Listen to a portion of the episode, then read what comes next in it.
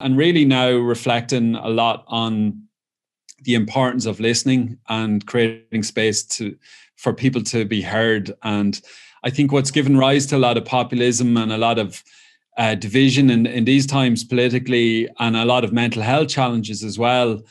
um, is the fact that I think a lot of people just don't feel heard either in their individual personal life, in their community, and certainly nationally.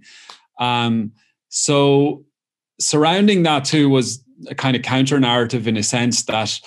people were strong, resilient, courageous in persevering during adversity, during hard times. that might be facing job losses or economic challenges. It was very similar to these times. Um, but there's a perseverance there and a resilience and a strength that I'd say sometimes that would be an ancient strength that our parents, their parents before them, their parents before them, they came through really hard times. And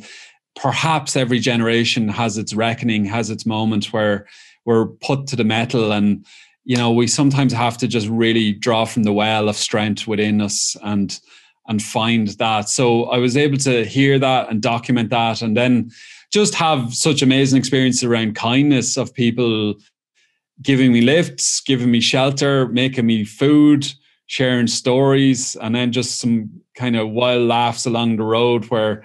radio stations would call me up and I'd be in the middle of nowhere and I'd end up in a one stage up in Donegal in a field full of sheep giving a radio interview. And um, yeah so it, it's just an incredible adventure and uh, I'm missing those kind of things these days